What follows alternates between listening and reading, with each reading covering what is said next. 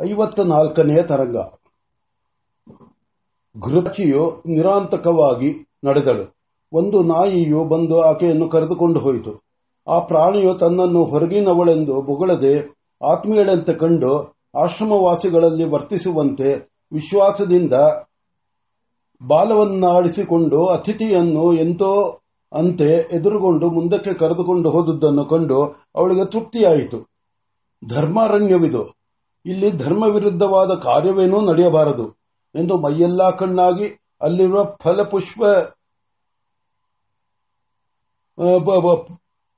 ಫಲಪುಷ್ಪಗಳು, ಪುಷ್ಪಗಳು ಸೌಮ್ಯಗಳಾಗಿ ತಳಗಿರುವುದನ್ನು ಕಂಡು ಎಚ್ಚರವಾಗಿ ತನ್ನಿಂದ ಯಾರಿಗೂ ಯಾವುದಕ್ಕೂ ಉಪಹತಿಯಾಗಬಾರದೆಂದು ಮೊಳೆತಿರುವ ಹುಲ್ಲಿನ ಗರಕೆಯೊಂದನ್ನು ಕೂಡ ತುಳಿಯದೆ ಮಾರ್ಗದಲ್ಲಿಯೇ ನಡೆದು ಹೋದಳು.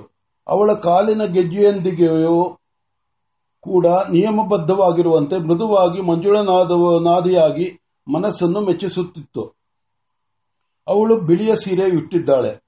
ನಿರಾಭರಣ ಭೂಷಿತಳಾಗಿದ್ದಾಳೆ. ಕಂಠದಲ್ಲಿ ಒಂದು ದಪ್ಪ ಮುತ್ತಿನ ಹಾರವು ಉನ್ನತವಾದ ಸ್ತನ ಮಂಡಲವನ್ನು ಅಲಂಕರಿಸಿದೆ.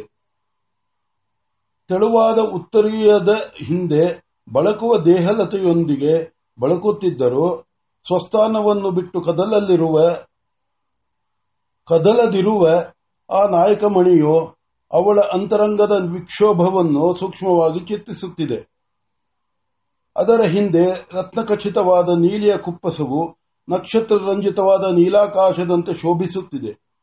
ಎತ್ತರವಾದ ಕತ್ತು ಮುದ್ದಾದ ಮುಖಮುಖ ಮುಖ ಕಮಲವನ್ನು ಧರಿಸಿ ನನ್ನ ಸೊಬಗು ನೋಡಿದಿರಾ ಎಂದು ಮಲೆತು ಕೇಳುವಂತಿದೆ. ಗಾಳಿಗೆ ಚೆಲ್ಲುತ್ತಿರುವ ಚಲ್ಲುಗುರು ಚಲ್ಲುಗುರುಗಳನ್ನು ಆಕೆಯು ನಿರೋಧಿಸುತ್ತಿದ್ದರೆ ಒಳಗೆ ಕವಿಯುತ್ತಿರುವ ಕಾವಳವನ್ನು ಹೀಗೆ ನುಡಿಸುತ್ತಿರುವಳೋ ಎಂಬಂತಿದೆ. ನೀಳವಾಗಿ ಬೆನ್ನಿನ ಮೇಲೆ ಆ ಜಡೆಯು, ಅವಳ ಕಾಮವಾಸನೆಯು ಹಾಗೇ ದೀರ್ಘವಾಗಿ ಘನವಾಗಿದ್ದರೂ ನಿಯಮಬದ್ಧವಾಗಿದೆ ಎಂಬುದನ್ನು ಉದ್ಘೋಷಿಸುವುದೋ ಎಂಬಂತಿದೆ. ಭಗವಾನರು ಆಗ ತಾನೇ ಅಗ್ನಿಹೋತ್ರವನ್ನು ಮುಗಿಸಿಕೊಂಡು ಬಂದು, ಮೂಡಲಲ್ಲಿ ಮೇಲಕ್ಕೆ ಹತ್ತುತ್ತಿರುವ ಸೂರ್ಯನ ತೇಜಸ್ಸನ್ನು ಹಿಡಿದು ಕಡೆದು ಸೌಮ್ಯ ಮಾಡಿ ಎರಕ ಹೊಯ್ದು ಹೊಯ್ದ ಮೂರ್ತಿಯೋ ಎಂಬಂತೆ ಕುಳಿತಿದ್ದಾರೆ. ಅವರ ಮನಸ್ಸು ಎಂದಿಗಿಂತ ಹೆಚ್ಚಾಗಿ ಪರಿಗ್ರಹವನ್ನು ಅಪೇಕ್ಷಿಸಿ ಒಂದು ಹೋಮವನ್ನಾದರೂ ಮಾಡೋಣವೇ ಎಂದು ಕೇಳುವ ಮಟ್ಟಕ್ಕಾಗಿದೆ.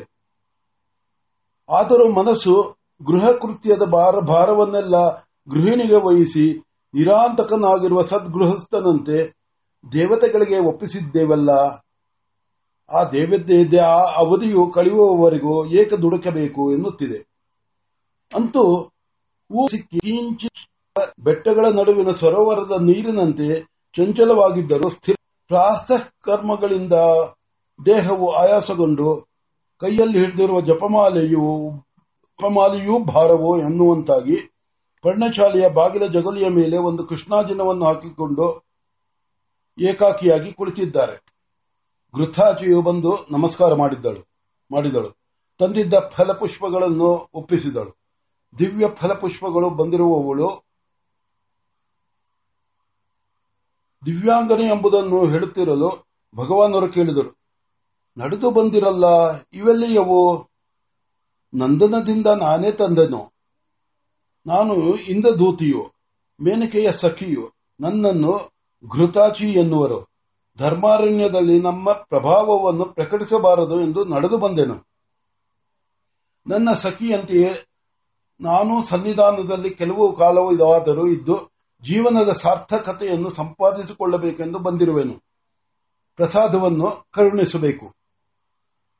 ಮುಗಿದ ಕೈ ಆಡದ ಮಾತು ದಿಟವೆಂದು ನಂಬಬೇಕೆಂದು ಪ್ರಾರ್ಥಿಸುತ್ತಿರುವಂತೆ ಇತ್ತು. ವಿನಯವು, ನೀನು ಒಪ್ಪಿಕೊಳ್ಳದಿದ್ದರೆ ಈ ಜನ್ಮವು ಅಸಾರ್ಥಕವಾಗುವುದೆಂಬುದನ್ನು ಕಾಣೆಯ ಎಂದು ಕೇಳುವಂತಿತ್ತು. ಸೌಮ್ಯವಾದ ಆ ದೃಷ್ಟಿಯು ಆತ್ಮಾರ್ಪಣವನ್ನು ಕಿವಿಯ ಬಳಿ ಬಂದು ಮೆತ್ತಗೆ ಹೇಳುವಂತಿತ್ತು. ನಾಚಿ ಬಗ್ಗಿ ಕೊಂಚ ವಕ್ರವಾದರೂ ಮುದ್ದಾಗಿ ಆಶ್ರಮದ ಬಾಗಿಲಲ್ಲಿರುವ ಕಂಬವನ್ನು ಸಣ್ಣಗೆ ಒರಗಿಕೊಂಡು ಸೆರಗಿನ ಕೊನೆಯನ್ನು ಹೆಬ್ಬೆರಳಿಗೆ ಸುತ್ತುವುದನ್ನು ಕಂಡರೆ, ನಾನು ನಿನ್ನ ವಶಳು. ನೀನು ನನ್ನನ್ನ ಹೀಗೆಯೇ ಬೇಕಾದ ಹಾಗೆ ವಿನಿಯೋಗಿಸಬಹುದು. ಎಂದು ಸ್ಫುಟವಾಗಿ ಹೇಳುವಂತಿತ್ತು ಭಗವಾನರು ಅದನ್ನೆಲ್ಲ ಕಂಡರು. ಅವಳು ಆಯಥಾರ್ಥವಾದಿಯಲ್ಲವೆಂಬುದನ್ನು ಮನಸ್ಸಿಗೆ ಕೂಡಲೇ ಹೊಲೆ ಹೊಳೆಯಿತು. ಆದ್ದರಿಂದ ಕುಳಿತುಕೊಳ್ಳ ಹೇಳಿ ಆಸನವನ್ನು ಕೊಟ್ಟು, ನಾವು ಪರಿಗ್ರಹ ಕುತ- ಕುತ್- ಕುತೂಹಲಗಳಾಗಿದ್ದೇವೆ, ಆದರೆ ಪರಿಗ್ರಹಿಸುವುದಕ್ಕೆ ಇರುವ ಅಡ್ಡಿಗಳನ್ನು ಹೇಳಬಹುದಷ್ಟೇ. ಅಡ್ಡಿ ಅನ್ನುವುದಕ್ಕಿಂತ ನಿಯಮ ಅಥವಾ ಸಮಯ ಎನ್ನಬಹುದು ಎಂದರು. ಆಗಬಹುದು. ಅದರಂತೆ ನಡೆಯಲು ಸಿದ್ಧನಾಗಿದ್ದೇನೆ. ಸಿದ್ಧವಾಗಿರುವಾಗ ಹೇಳಬೇಕಾದದ್ದೇನು? ಆದರೂ ಕಲ್ಮಶವು ನಿಲ್ಲೆಂದು ಹೇಳೋಣ. ನಮಗೊಂದು ಪುತ್ರಶೋಕವು ಪ್ರಾಪ್ತವಾ- ಪ್ರ- ಪ್ರಾಪ್ತವಾಗುವುದರಲ್ಲಿದೆ. ಅದನ್ನು ಸಹಿಸುವಿರಾ ನಾನು ಸಹಿಸುವೆನು. ಯಾವಾಗ ನನಗೆ ಸಹನೆಯು ಮೀರುವುದೋ, ಆಗ ಅದನ್ನು ತಾನೇ ನೀವು, ಅದನ್ನು ತಾವೇ ನಿವಾರಣೆ ಮಾಡುವಿರಿ. ಅಷ್ಟೇ.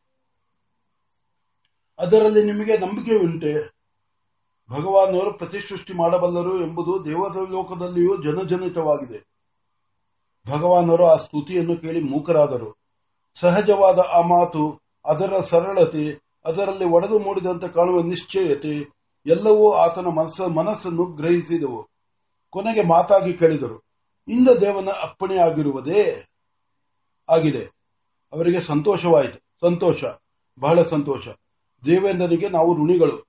ನಮಗೆ ಬೇಕೆಂಬುದನ್ನು ಕೊಡುವವರು ದೇವತೆಗಳೇ ತಾನೇ? ಆಗಲಿ. ನೀನು ನಮ್ಮ ಗೃಹಿಣಿಯಾಗಿರು. ಗೃಹಿಣಿಯಾಗಿರು. ನಮ್ಮ ನಮ್ಮ ಸಮಯವು ಹೀಗಿರಲಿ. ಈ ದಾಂಪತ್ಯದ ಫಲವಾಗಿ ಐವತ್ತು ಮಂದಿ ಋಷಿಕಲ್ಪರು, ಐವತ್ತು ಮಂದಿ ಋಷಿಗಳು ಆಗಲಿ. ಆ ಋಷಿಗಳ ತಾಯಾಗಿ ನೀನು ಲೋಕವಿಖ್ಯಾತಳಾಗು. ಆ ಋಷಿಕಲ್ಪರನ್ನು ನಾವು ಕಾಲ ಬಂದಾಗ ಮತ್ತೊಬ್ಬ ದೇವದತ್ತನಿಗಾಗಿ ಕೊಡು ಕೊಟ್ಟು ಬಿಡುವೆವು. ಆಗ ನಾವು ಹಾಗೆ ಮಾಡಲು ನೀನು ಅಡ್ಡಿ ಅಡ್ಡಿಯಾಗಬಾರದು ಹಾಗೆ ಮಾಡಿದವೆಂದು ಶೋಕಿಸಬಾರದು. ಅನುತಾಪ ಪಡಬಾರದು ಸಮ್ಮತವೇ ಆಗಬಹುದು. ನನ್ನದು ಒಂದು ನಿಯಮವನ್ನು ಭಗವಾನರು ಭಗವಾನರು ಅಂಗೀಕರಿಸಬಹುದಷ್ಟೇ ದೇವ ಯೋನಿಗಳಾದ ನಾವು ಮಾನವೀಯರಂತೆ ಗರ್ಭಭಾರವನ್ನು ಸಹಿಸಲಾರೆವು. ಆದ್ದರಿಂದ ನೂರು ಮಕ್ಕಳನ್ನು ಒಂದೇ ಸಲ ಪಡೆಯುವುದಕ್ಕೆ ಅಪ್ಪಣೆಯಾಗಬೇಕು. ಮತ್ತು ಐವತ್ತು ಮಕ್ಕಳನ್ನು ಭಗವಾನರು ತಮಗೆ ವಿನಿಯೋಗಿಸಿದರು ನನಗೆ ಅದರಿಂದ ಸಂತಾಪವೂ ಅನುತಾಪವೂ ಆಗದಂತೆ ವರವನ್ನು ಕೊಡಬೇಕು. ಧರ್ಮಾರಣ್ಯವೆಂದು ಇಲ್ಲಿ ನನ್ನ ಪ್ರಭಾವವನ್ನು ಅತ್ತ ಇಟ್ಟು ಇಟ್ಟಿರುವೆನು. ಆದ್ದರಿಂದ ತಮ್ಮ ಆ ವಿನಿಯೋಗವು ಇಲ್ಲಿ ನಡೆಯದೆ ನಡೆಯದೆ ಇನ್ನಲ್ಲಿಯಾದರೂ ನಡೆಯಬೇಕು. ಆಗ ನನ್ನ ಪ್ರಭಾವವು ನನ್ನನ್ನು ಆ ದುಃಖ ಒಂಟದಂತೆ ಕಾಪಾಡಲು ತಮ್ಮ ಅನುಜ್ಞೆಯಾಗಬೇಕು. ಭಗವಾನರಿಗೆ ಆ ಮಾತು ಕೇಳಿ ಬಹಳ ಆನಂದವಾಯಿತು. ದೇವತೆಗಳು ತಮ್ಮ ಕಾರ್ಯವನ್ನು ಬಹಳ ಚೆನ್ನಾಗಿ ನಿರ್ವಹಿಸಿರುವರು. ದುಃಖವಂಟದ ದೇವಸ್ತ್ರೀಯಾದರೆ ಪುತ್ರಶೋಕವು ಸತ್ಯವಾಗುವುದೆಂದು ದೇವೇಂದ್ರನು ಈಕೆಯನ್ನು ನಮಗೆ ಕರುಣಿಸಿ ಮಿತ್ರಕೃತ್ಯವನ್ನು ಮಾಡಿದನು ಎಂದು ಅವರಿಗೆ ಆದ ಸಂತೋಷಕ್ಕೆ ಪಾರವಿಲ್ಲ. ಅವರು ಆಗಬಹುದೆಂದು ಆಕೆಯ ನಿಯಮವನ್ನು ಒಪ್ಪಿಕೊಂಡು ಆಕೆಯೊಡನೆ ನದಿಗೆ ಹೋಗಿ ಬಂದರು. ಅಗ್ನಿಯನ್ನು ಸ್ಥಾಪಿಸಿ ಹೋಮ ಮಾಡಿ ಆಕೆಯನ್ನು ಸಹಧರ್ಮ ಧರ್ಮಚಾರಿಣಿ ಎಂದು ಅಂಗೀಕಾರ ಮಾಡಿದರು. ತಮ್ಮ ಕೃತಜ್ಞತೆ, ಕೃತಜ್ಞತೆಯನ್ನು ತೋರಿಸಲು ಇಂದ್ರನಿಗೂ ವಿಶ್ವದೇವತೆಗಳಿಗೂ ಆಹುತಿಗಳನ್ನು ಸಮರ್ಪಿಸಿದರು. ದಂಪತಿಗಳ ಪ್ರೇಮವು ದೃಢ- ದೃಢವಾಗಿರಲೆಂದು ಸ್ಥಾಲಿಪಾಕವನ್ನು ಮಾಡಿದರು. ಇಂದ್ರನ ಅಪ್ಪಣೆಯಾಗುವವರೆಗೂ ತಾನು ಪತ್ನಿಯಾಗಿ ನೆರಳಿಗೆ ನೆರಳಾಗಿರುವನೆಂದು ಆಕೆಯು ಪ್ರತಿಜ್ಞೆ ಮಾಡಿದಳು.